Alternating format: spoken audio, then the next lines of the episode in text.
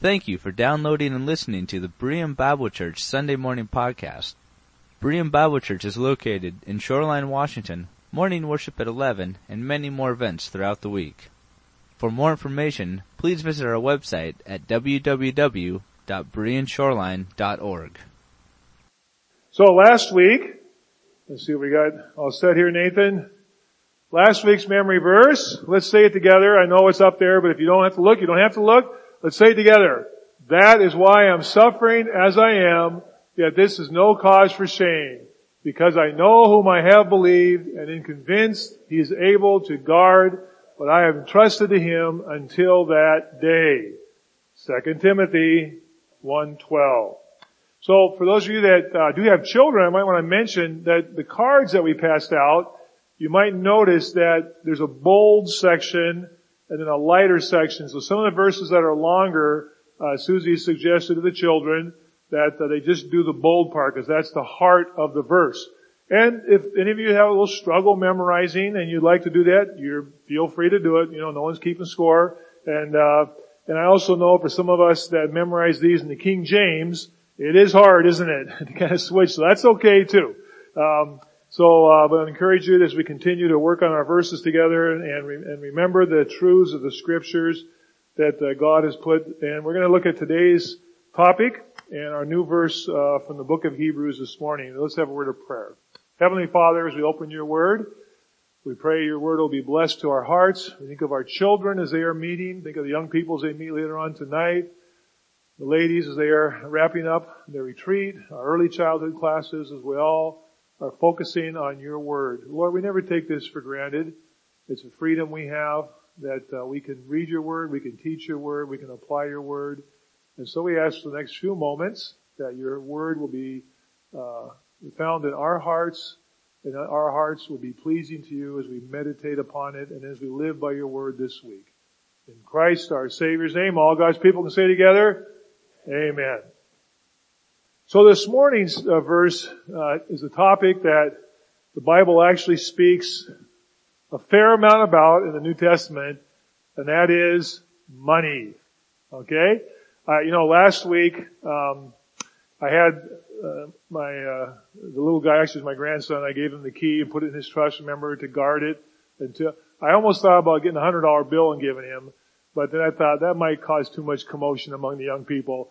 Uh, so I didn't do that. I also was reminded this week, and rightly so, that when I got that key, I signed a thing that said, I will not loan it, I will not give it out, I will not, so, but anyway, we took exception to that. So, money, money, money. Uh, the Bible speaks much about this. The Lord Jesus Christ, in Pauline epistles, in the general epistles, this topic is addressed. And it's one that's important to all of us. Uh, it's something that, that we talk about at church when we receive our tithes and our offerings, our gifts. And uh, again, as I as I prayed this morning, we appreciate a, a, congregation that gives sacrificially. You don't you don't give what's left over; you give sacrificially. We thank you so much for your response to our uh, fundraising for the building project. We haven't done this for a long time here, and we just appreciate so much your uh, your sacrificial giving. And we know that this is an important issue for all of us. Money. And how we handle our money, what we do with our money, and how it impacts our lives. So our verse this morning from the book of Hebrews, chapter 13 and verse 5, if you want to open your Bibles to the book of Hebrews, chapter 13. Hebrews 13, first general epistles, and again, as we talked about before, we don't know exactly who wrote. Some believe it was Paul, some believe it was one of Paul's workers, someone, someone else. It wasn't, we really don't know for sure. But the book of Hebrews, it was written to, uh, primarily it was, starts the beginning is to the, the scattered tribes, the, the Jewish believers. But the theme here is one that is consistent in this topic throughout the New Testament. Like I said, in the Gospels, in Paul's epistles, and in the general epistles, this topic of money. And so in chapter 13 and verse 4, there's a series of sort of short exhortations on different topics. And following the one on marriage and then on sexual uh, immorality that we are to keep ourselves pure and clean from, then he says this, Keep your lives free from the love of money and be content with what you have. Now of course this is a very practical application, one that's much easier said than done. Keep your lives free from, you notice, the love of money and be content with what you have. And I want us to think about how this connects to this word contentment. Uh, before we're done today, I am going to give you the secret of contentment. If that will be helpful. I'm not going to give it to you. The Lord's going to give it to you from His Word. What is the secret? How can we be content? You know, we live in a we live in a culture in a world, of course, that is um, we have so much available to us. We all know that. And we, we, there are so many things that constantly vying for our, our, our money and our, and it's interesting that, it is interesting that this admonition on money and contentment follows the one regarding marriage and immorality, sexual immorality, and that is because you actually will see this several places in the New Testament, in 1 Corinthians, in Ephesians, in 1 Thessalonians, in Deuteronomy, uh, you'll see this connection that these two go together. In fact, they are they are placed on each other in the Mosaic Law as well, and it, they have some of the same. Um, the rationale for it is this self gratification. That the reason that those two follow each other quite often in scriptures, and you'll see this pattern. Contentment. Keep yourselves free, free from the love of money. Let's look at a couple other passages that deal with this topic. Matthew chapter 6, on the Sermon on the Mount, with the Lord Jesus Christ, as he gathered his disciples on that hill overlooking the Sea of Galilee, a very beautiful setting, very peaceful setting. As he gathered there and he shared them these teachings we call the Sermon on the Mount, which are several short, some longer exhortations on life and how to live. And in chapter uh, 6, and in verse 19, he begins the section on treasure. Do not store up for yourselves treasures on earth where moth and rust destroy, where thieves break in and steal, but store up for yourselves treasures in heaven where moth and rust do not destroy, where thieves do not break in. For where your treasure is, there will your heart be also. And that's really true. Isn't that so practical? Where, where is your treasure today? Where is your, what is your heart most concerned about today? Where is your treasure? What are the things you treasure the most? Then he gets at the end of this passage in verse 24, no one can serve two masters. Either he will hate the one and love the other, or he will be devoted to the one and despise the other. You cannot serve, you notice the word serve, you cannot serve both God and money. When we talk about this topic, it's, you notice this, the words serve and love. Um, love of money, serving money, where your treasure is. And I, I, think we will see in these passages that you know, money can be is, is, a neutral thing. Riches or wealth is a neutral thing. And I know you would expect me to say, as I've said before in this setting, in this congregation, we have a spectrum of of, of, uh, of money available to you and not available to you. Uh, we all have different resources and so on. As a whole, I think you realize, as a culture and as a whole, we all have uh, much more available to us than many, many people in the world or in history. You know, I think sometimes when you you watch some of these shows of uh, royalty back in the 1600s and 1700s, and you think, I have more luxuries in my house than a king or queen of England had. Right? I mean, I have a refrigerator. Right? I have running water. I have a thermostat that even in an old house like mine, it works. It controls the heat, turns it on and off. I have medical uh, uh, things I can take advantage of. I have food and nutrition and things that, that are so readily available I mean, even in the simplest of situations, we have so much compared to, if you think in terms of world history, you know, the, the, the, the person here who has the least still has so much compared to world history and even the people in the world today. And yet, that is not always so helpful when we are in a situation where it is really hard to get by. And I understand that. I understand that, that it's, it's, when it's hard to get by. I mean, I didn't appreciate it as a child. I really didn't know what was going on, but it was later on when I was like in high school, early adulthood, talking to my mother, how hard it was when, when my father died. He, he didn't have any savings. He didn't have any life insurance. He was a hardworking man. He worked, never missed a day, never was sick a day in his life till he got cancer.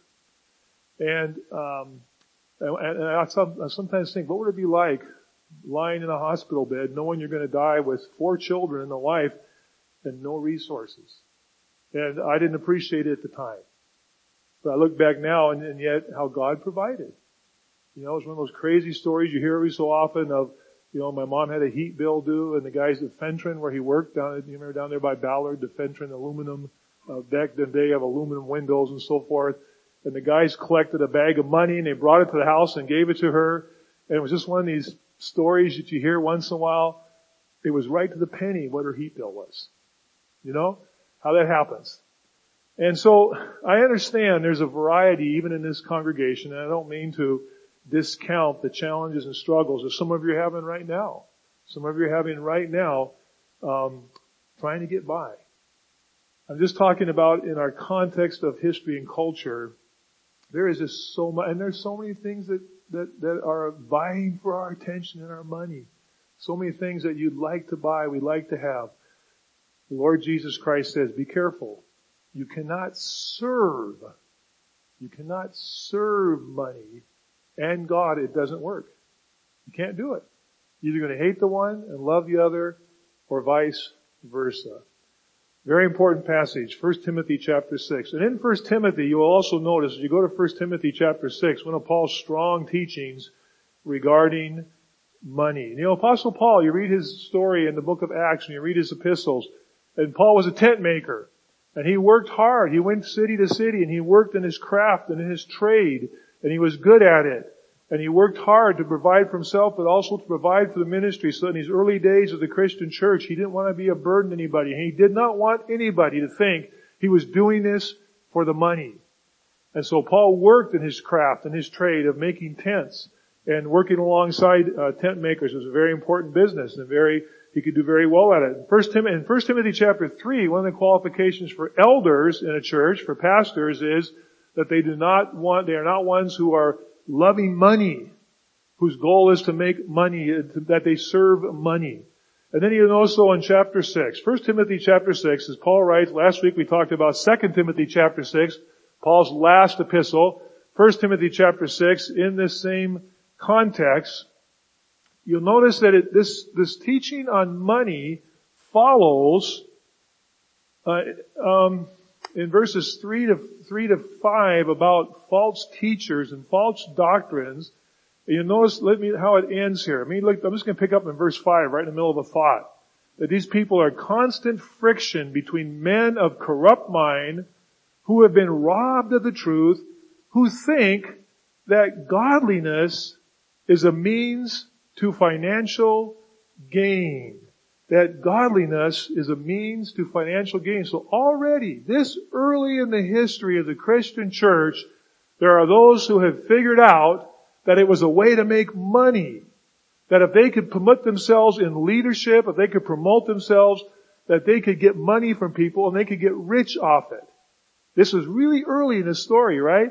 And it's something that has, has plagued the church till this day, of course.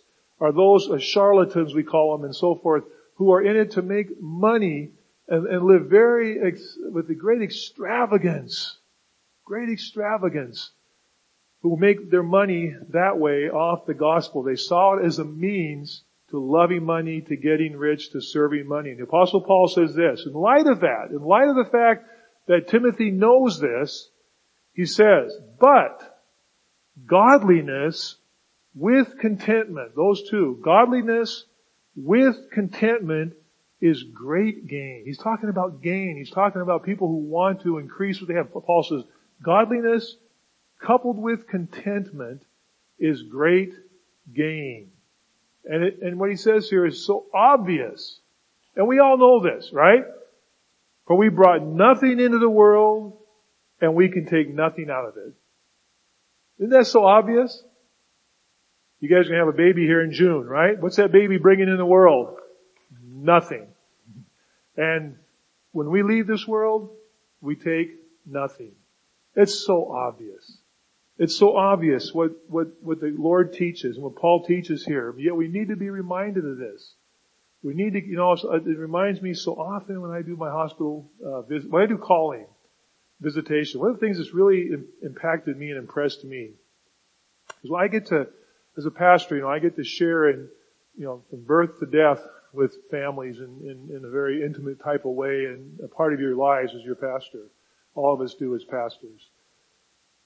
And one of the things that's made a real impression on me is I visit people who are in the last stages of their life in a care facility and their life, their life has been reduced. I mean, I think of my life right now. I think of my house. Now, Teresa and I, we live in the house I grew up in. It's a big old house down in the Green, Greenwood area. Uh, what we like to say Phinney Ridge now, right? That's Greenwood, Green Lake area, Greenwood. And, you know, we've been there for, well, I, I grew up in the house.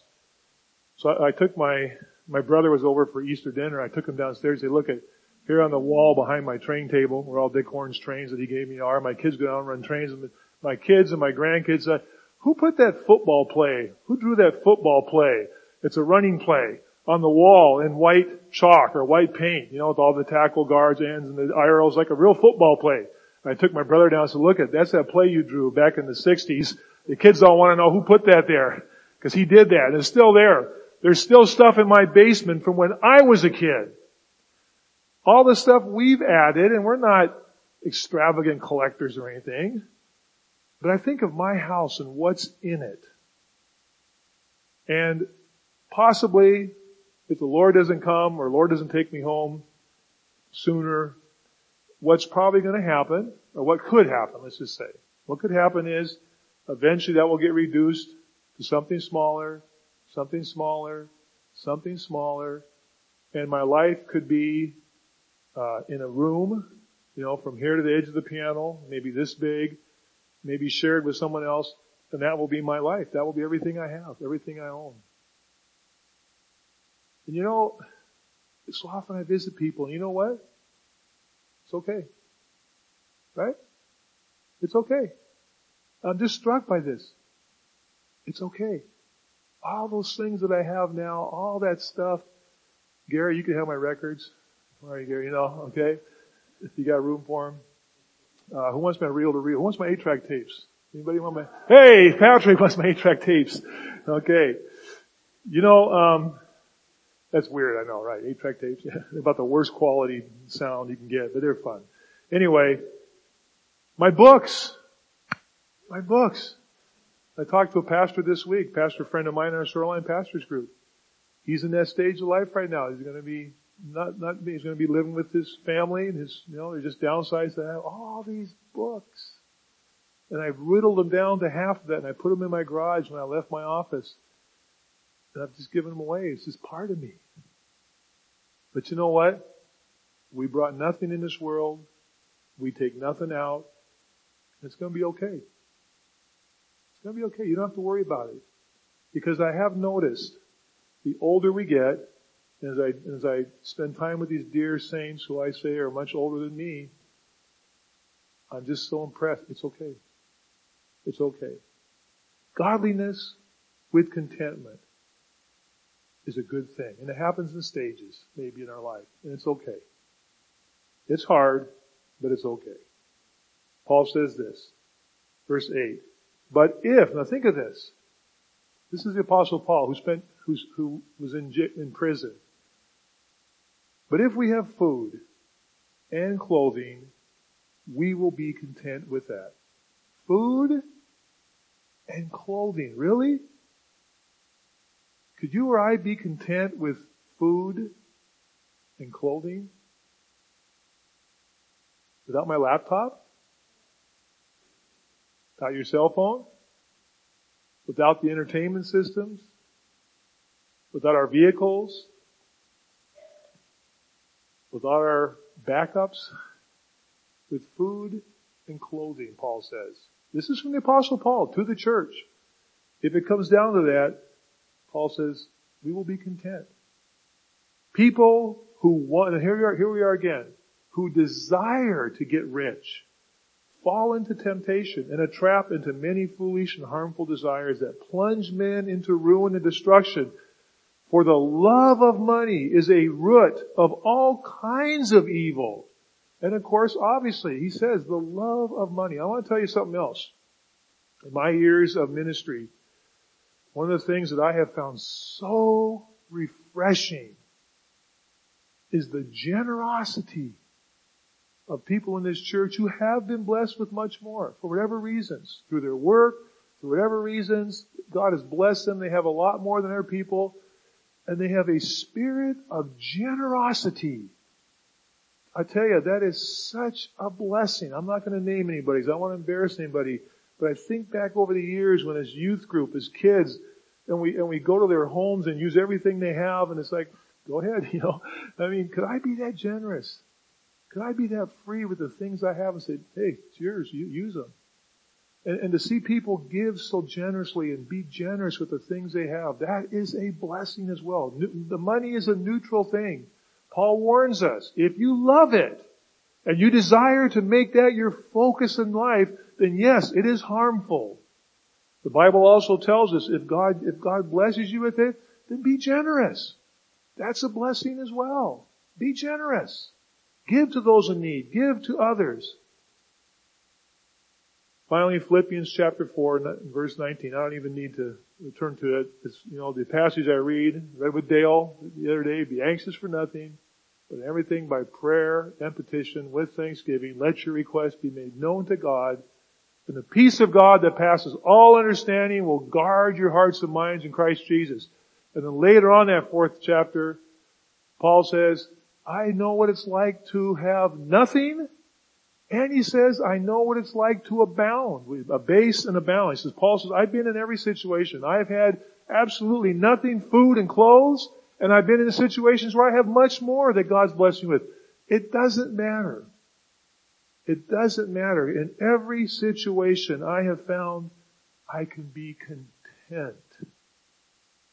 I can be content because my God shall supply your every need. The word content, the word contentment in the Greek, it comes actually from an idea of raise, the original root it's connected to has the idea of raising a barrier to, to ward off, to ward off enemies by implications to, to be satisfied, to be self-satisfied as you have this barrier to ward off everything else. To be content is to have enough to be sufficient and that what you have suffices. Isn't that interesting? It comes to the idea of to, to, to build this barrier so you are okay.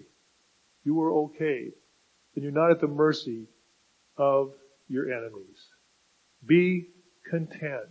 So friends, the Bible speaks much of the love of money. look what here for the rest of this verse. Why? Because God has said, never will I leave you and never will I abandon you. Never will I forsake you. Never. It's interesting that the re- I, I, I told you this morning I'm going to give you the secret to contentment. The secret to contentment from Hebrews chapter 13 is simply this. The reason we are content. Why? Because God has said, never will I leave you. Never will I abandon you. I know sometimes people say, you know, and, and, and I understand. I mean, dear Christian friends who I consider mature believers have said, I just felt abandoned by God. I went through this time in my life, maybe you feel that way today, where I've been abandoned by God. And, and, and you, and you preface it generally by saying, I, I feel abandoned by God because in your heart you know God does not abandon us. Right? Amen? God does not abandon us. But there are times, the circumstances in our life, things we're working through where maybe we feel that way, but we understand that, that God has not abandoned us. And we find our way back. We find our back to that place where, where we come to understand and appreciate more how God never abandons us. I will never leave you. I will never abandon you. You know, it's interesting where this comes from. This is this, this is a, you notice if you have a newer translation, you'll notice it's offset in, in a quotation like it's a, like a quote, like a, like a proverb or prophetic statement from the Old Testament. And it doesn't really, there's really no verbatim statement in the Old Testament, but this, the Bible commentaries and scholars are, are in agreement that the two passages it comes from, it's interesting that Philo, a, during this first century, a Greek philosopher as well, quoted this exactly the same way, which tends to think there was a, a, a Greek translation of the Old Testament. But if you go back to Deuteronomy, and in Deuteronomy chapter 31, as Moses, as Moses comes to the end of his time with Israel, they are standing near the banks of the Jordan River, and they are looking ahead to what is ahead of them. And Joshua is passing the baton of leadership, if you will, uh, Moses is to Joshua, who will now have to take the people into that land. And in chapter 6, the verse 31, when God talks about Israel, God will deliver your enemies to you. I mean, these, these people, these, these people have been nomadic for the last 40 years. They are going up against cities like Jericho, that the walls are so thick you could drive chariots abreast around the city on the top of the wall. There was no way they were going to get to that wall. There's no chance this nomadic people could break through that wall. But God says, don't worry. I'm going to take care of this. And he says this in verse 6. Be strong and courageous. Do not be afraid or terrified because of them. Why? For the Lord your God goes with you. He will never leave you nor forsake you. He will never leave you nor forsake you. As they stood there on the banks of the Jordan River, as they looked across that, they looked across that river into the land they were going, the presence of God went with them in the Ark of the Covenant. Remember the Ark of the Covenant was God's presence and God reminded them. And in fact, in the Jewish, in the, in the Jewish uh, Bible I have the um, Jewish Study Bible put out by that Jewish publication site. They translate this, because I am marching with you. I am marching with you. I am going with you. And the Ark of the Covenant was a reminder of God's presence that you don't need to be afraid. Israel, I am not going to abandon you and I'm not going to forsake you. I am marching with you. And that is why you should have no fear. And then shortly afterward, when Joshua takes over, and Joshua now is the one who's going to have to actually do this, and he stands there, and God says to him in, in Joshua chapter 1, verse 5, No one will be able to stand up against you all the days of your life. As I was with Moses, I will be with you. I will never leave you nor abandon you. And I think also the presence of God, if you remember, it was a pillar of fire by night and that cloud, it was, this cloud and this pillar.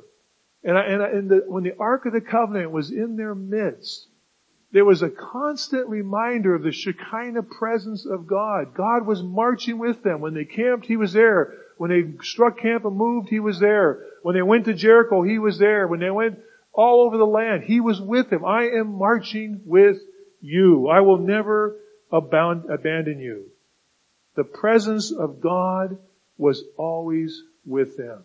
And so our verse today, keep your lives free from the love of money. Be content. Listen friends, it doesn't mean you don't work hard. It doesn't mean that you might do well. You know, we talked about this at our men's breakfast yesterday and is faith in the workplace. And you should be the best employee. You should be the best at your trade. You should be the best at what you do because you're a Christian and you're serving God. And sometimes that is recognized and noted and sometimes you're rewarded for that. Other times you're persecuted for that, right? But you should be the best at what you do. I mean, we're serving God, not people. And if God rewards you, be content.